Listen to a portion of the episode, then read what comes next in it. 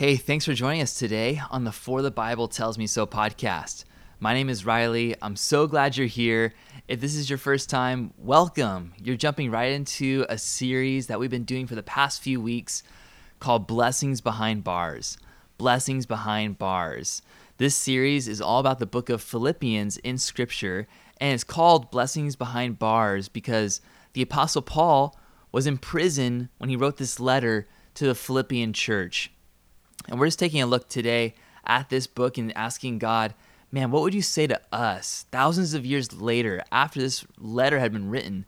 What are the truths in this letter, and how can we be encouraged in our faith today? And I believe God has so many things to say to us from this letter. But today, I believe the word is all about building the church. Building the church. You know, I don't know maybe I don't know who you are. Maybe I do know who you are.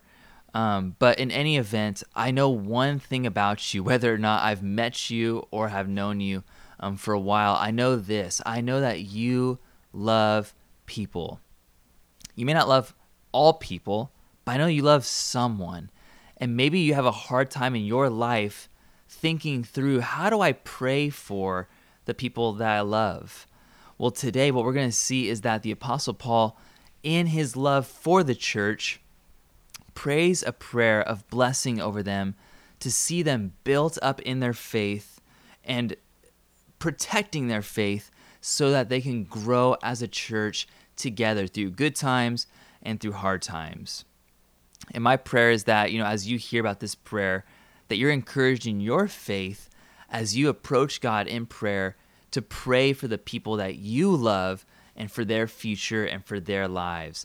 So I'm going to just read to you Philippians chapter 1, verses 9 through 11, and then we'll break it down a little bit. This is the prayer that Paul prayed for the Philippian church as he was asking God for them to be built up in their faith. He says this It's my prayer that your love may abound more and more with knowledge and all discernment so that you may approve what is excellent, and so be pure and blameless for the day of Christ, filled with the fruit of righteousness that comes through Jesus Christ to the glory and praise of God.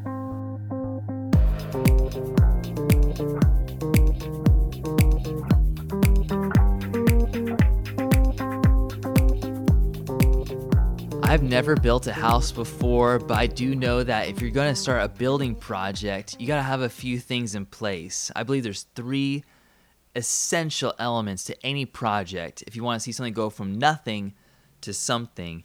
And that's this if you want to build a house or something, then you have to acquire some kind of property, some kind of land for that building to be on top of. You also need some kind of building blocks, some kind of materials to build the structure that you're hoping to see. And then you need to have the right team, the right protocols in place. You need to have fencing to protect the project. You have to have all these different measures in place to protect from bad decisions and make sure that you have the right people at the right time accomplishing what you want to see done.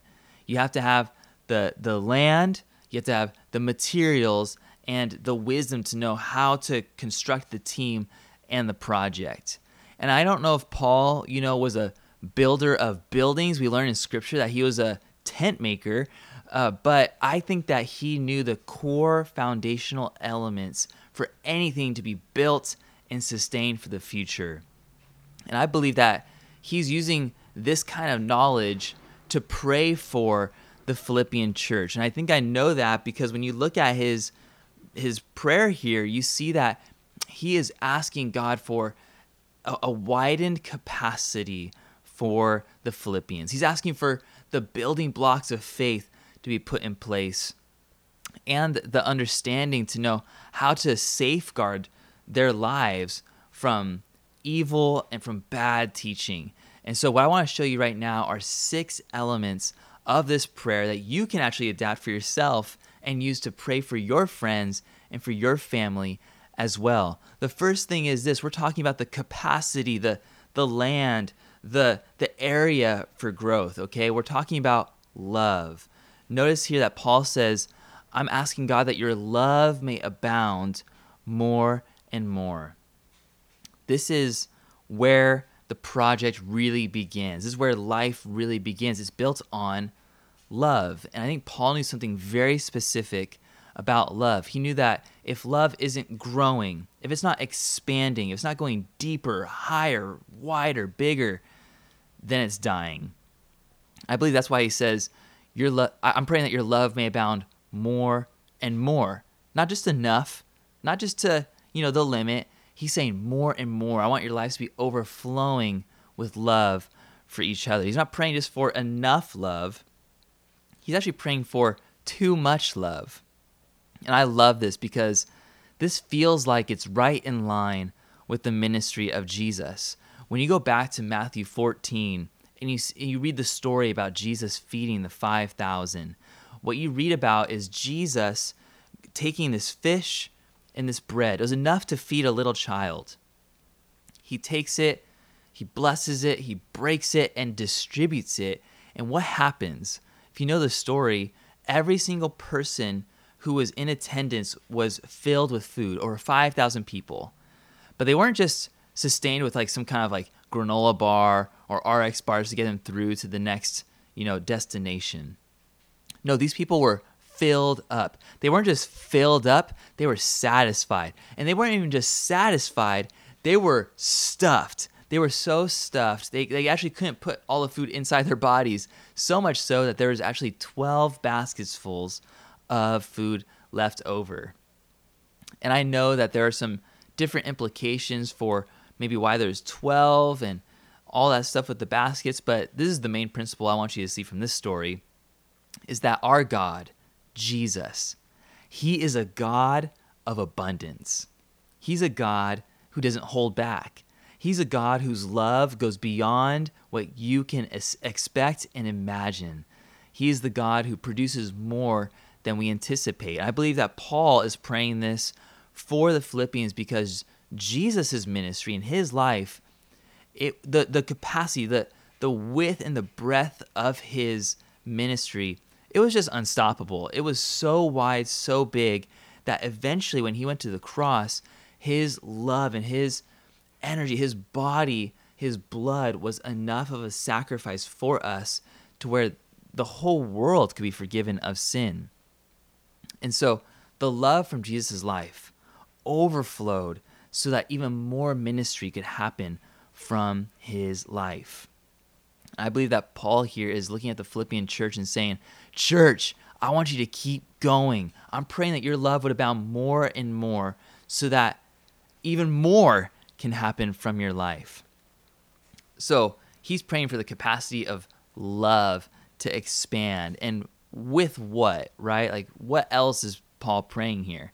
He says, I want your love to abound more and more with knowledge. With knowledge. If you go back to the, the book of First Corinthians, chapter 12, this is a book that Paul also authored.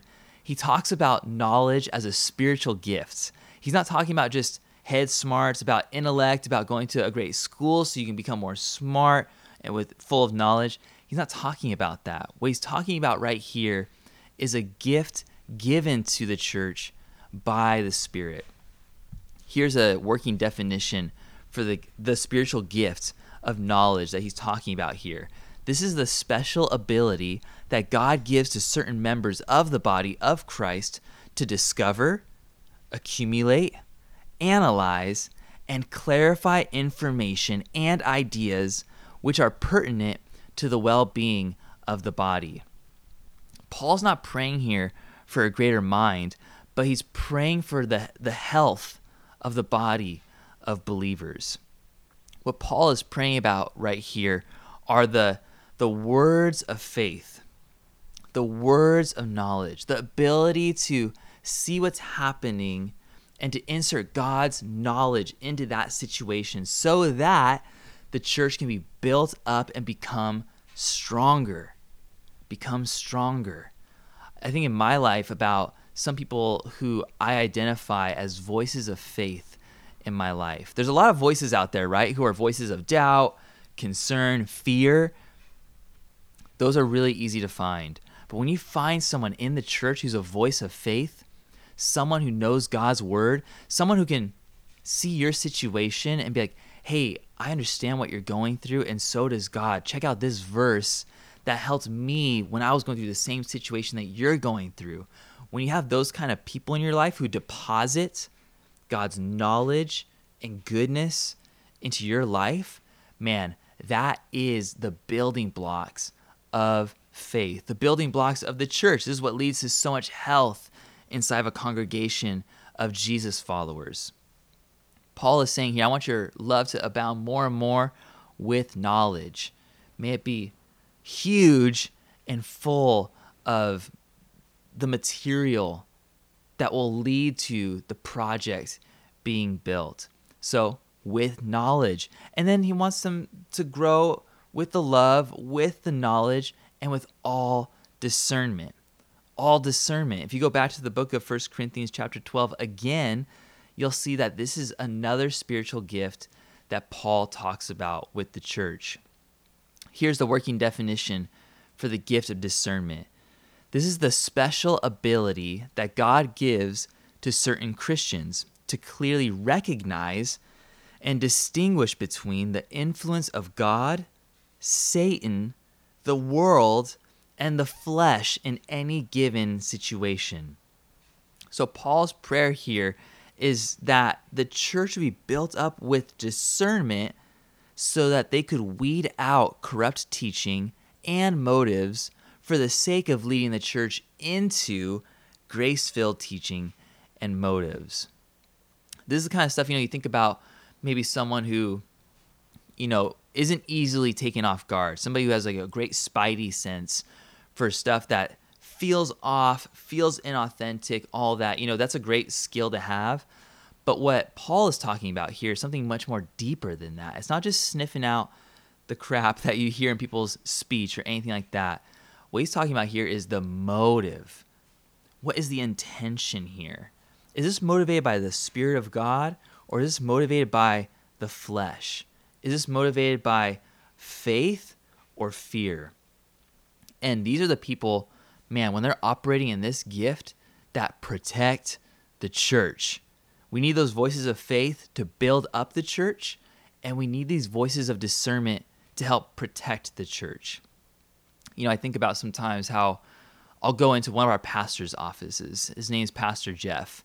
He's an older pastor who's gone through so much.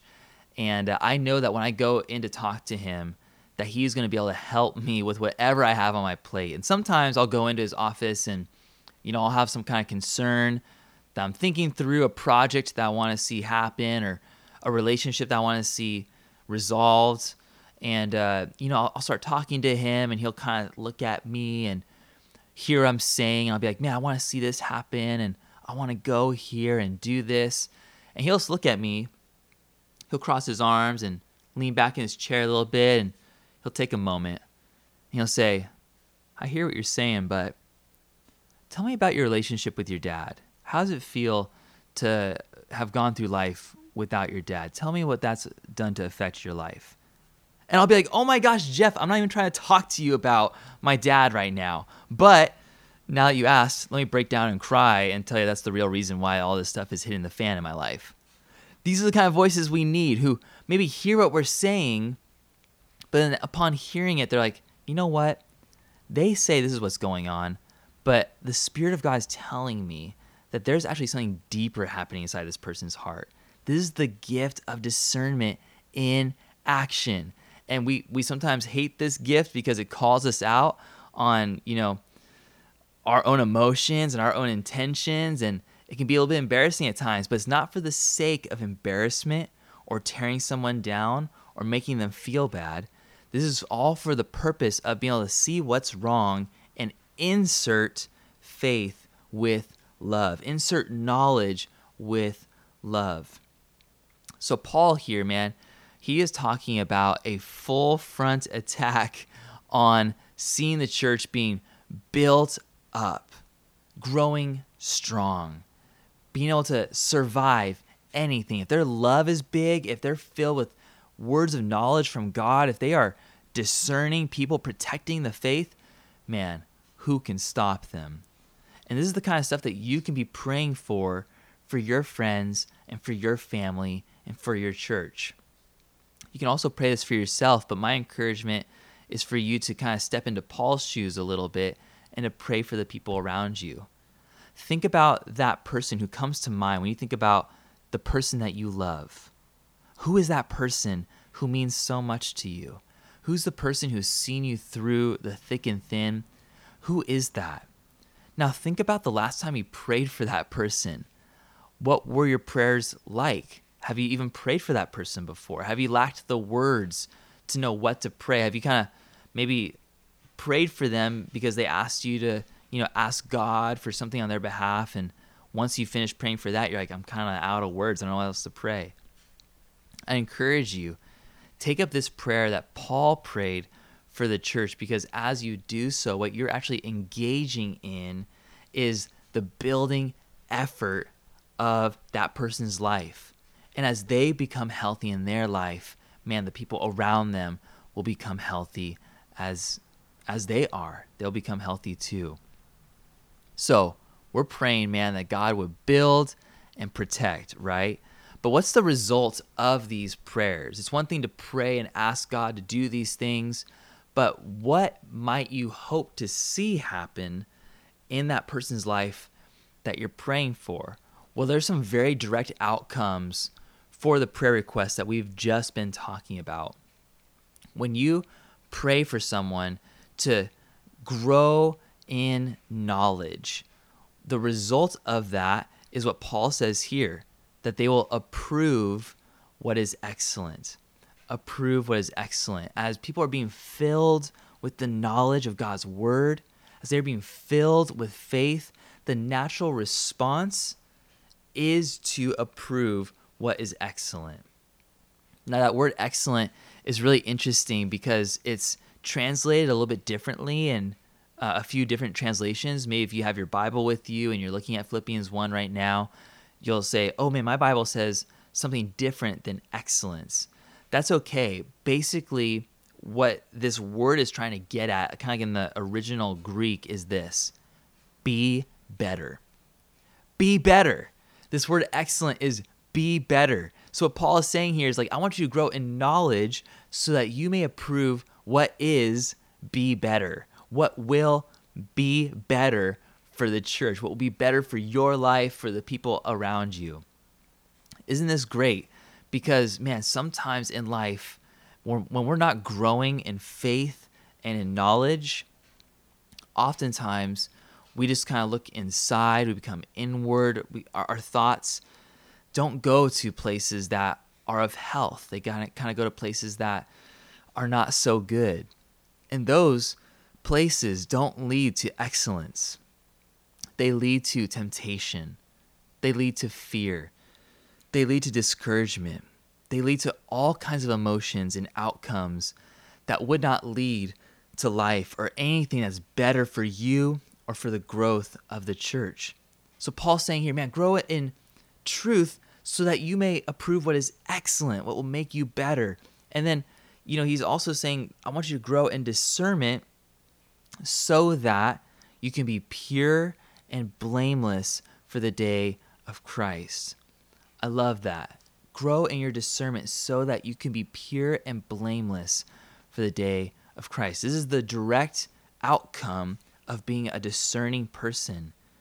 If you can be operating in that gift to see what your core intentions are, your motives are, your desires are, and if you can see those things, maybe the things that are off, and commit those to God and really focus in on, man, I want to have a heart and I want to have desires and intentions that are aligned to God. Man, when you're in that place of alignment with God, then you will be pure and blameless for the day of Christ. Now, that word pure here, when you hear about the word purity in church, um, maybe if you've been a Christian for a long time, you've heard the word purity, and your natural thought, your first thing that you're thinking about is okay, Riley's going to start talking about sexual purity, sexual integrity. And yes, of course, that is a part of being pure and blameless before Christ. But right here, I think Paul is actually talking about something that's a bit more general in scope. He's talking about something that is genuine. If you look at the original Greek, the word there for pure really is genuine. It's like, it's like this idea if you hold something up in the light, you'll actually be able to see if it's authentic or inauthentic. I think about my early college days. I used to take a lot of film photographs. And there's a process when you shoot film where you load your camera, you shoot your photos, you get into the dark room, you're developing your roll, and there's this moment after hours of shooting photos and developing where you take the film reel out, you squeegee it down, and you hold it up to the light and you see, man, did these negatives really turn out? Are there really photos on this roll? And I've, I've had rolls where you hold it up and there's nothing there. Something bad happened during the process, and you start to think, man, I just believed a lie for the past like few hours. Like nothing even really happened. This is so inauthentic. But there are moments, man, when you pull out that reel, you you squeegee it off, you hold up to the light, and you see all the photos that you took, and you're like, wow, that's authentic. Nobody can argue that these photos have been taken and that I produced this. That is what Paul is talking about here when he's talking about being pure for the day of Christ. Jesus is looking into your heart and into your life. And I mean, kind of spoiler alert, he's looking at it right now. There's no hiding from his sight and his understanding of who you are. He knows you fully. And he is looking for authenticity. He's looking for a genuine style of faith. That's why Paul is praying this for the Philippians. He's like, man, guys, I want, when Jesus looks at you, I want him to see a genuine Jesus follower. Someone who is authentic, who's the same on the inside as they are on the outside. That's what Jesus is looking for. And someone who is blameless as well. This is a word that means having nothing to do with any kind of relationship towards sin. It's it's that you haven't been led into sin, you haven't given into sin, and you, and you haven't led anyone else into sin. This is a lifestyle of what we call in the Christian faith righteousness. That you're full of right living. You're pursuing right relationships with yourself, with your neighbor, with God, and with creation. And so Paul is looking at them and saying, man, be full of discernment so that you can be pure and genuine, so that you can be someone who is without a track record of sin. You can be someone who's not leading people into sin, but into right living with God. And through all of this, you'll be building up the church. And all this kind of accumulates into this last phrase that Paul says here is the, the sixth thing.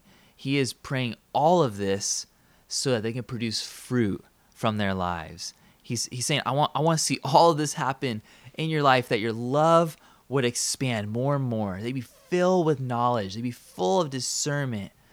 Man, so you can love others, so you can build the faith, so you can protect yourself against sin and be filled with the righteousness that comes through Jesus. This is so rad because the word filled here literally means to cram. You know, I think about when I stuff a pillow into a pillow bag, there's always this moment, like when I'm putting my pillow in my pillow bag, where I'm like, this is not gonna fit. Like I know I bought this pillowcase and this pillow, but there's just no way that this thing's gonna really fit. But you know, you punch it in, you squish it in, you cram it, you shake it out, you throw it on the bed, and it really, really does fill up. This is what God is doing with righteousness into your life. If you're a follower of Jesus, if you pursue Him daily, this is what God is trying to do. He's trying to cram and stuff your life full of righteousness. So as you grow in love, as you're pursuing knowledge, as you're operating in discernment, He's going to be filling your life with the righteous acts of love, approving what is excellent, what will be better for the church. Man, and, and filling you up with purity and blamelessness. This is what God is doing in your life. And this is what Paul is praying for for the Philippian church. He just wants to see them grow and blow up for the kingdom. And I would encourage you, just with a couple last things before I let you go here. One is to be praying this for your friends, for your family, for your coworkers. Pray for them that they would grow in these giftings, that they would grow in the results that God longs to see happen in their lives. Because what you're doing in that moment, as you're praying for God's blessings in their lives through these gifts of knowledge and discernment and love, is you're actually praying for them as a person to become more wholly integrated into the life of Jesus. And when someone is aligned to the heart of Jesus, when they are immersed in his teachings and full of his word, when they are operating in the spirit, the world around them can only be changed for the better. It can only be changed for the better. But this kind of prayer also leads to a greater vision for the people in our lives because oftentimes what we do when we're praying for someone is we're praying that, you know, God would bring comfort right now, that God would give, you know, guidance for a decision right now, that God would bring healing right now. And all those things are great and wonderful. I pray those things all the time. I believe Paul prayed those kind of prayers as well. But when you're praying for someone's for someone to operate in the giftings in the future so that they can accomplish more for the kingdom of God in the future, then what you're doing is you're not just praying for them right now, but you're praying for them tomorrow.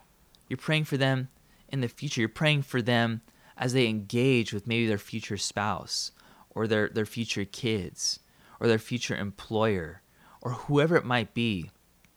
You are going to bat for their future and what God has called them to do. So this takes you right into a place of camaraderie for the long haul. Pray these prayers and enter into that kind of intercessory style of prayer with the people around you and and God will do amazing things in their lives. And my last word for you, man, is I just got to encourage you to please as God leads you into knowledge, as he leads you into discernment and into love, please listen to God. Please follow him and be obedient as he guides you into those actions because let me be honest, I need you to be operating in love and in knowledge and discernment. My faith needs you. I need that strength from God's Spirit through you. Our churches need you to be willing to open up your mouth, to pray these kind of prayers, to be confident in God's Spirit leading you.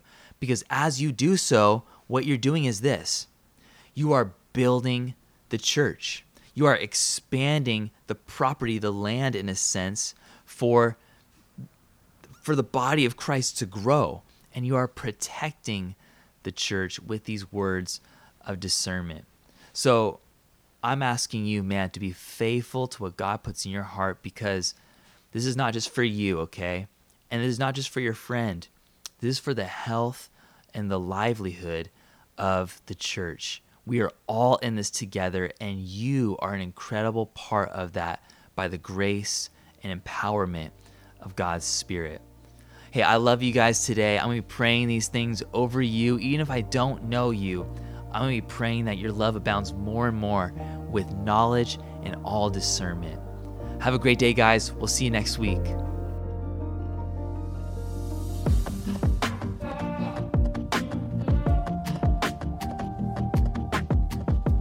Thanks for being here today. Come back next Tuesday for a new episode here of the For the Bible Tells Me So podcast. Check the show notes for info about following and interacting with the Young Adult Ministry throughout the week during Shelter in Place. We hope to see you soon.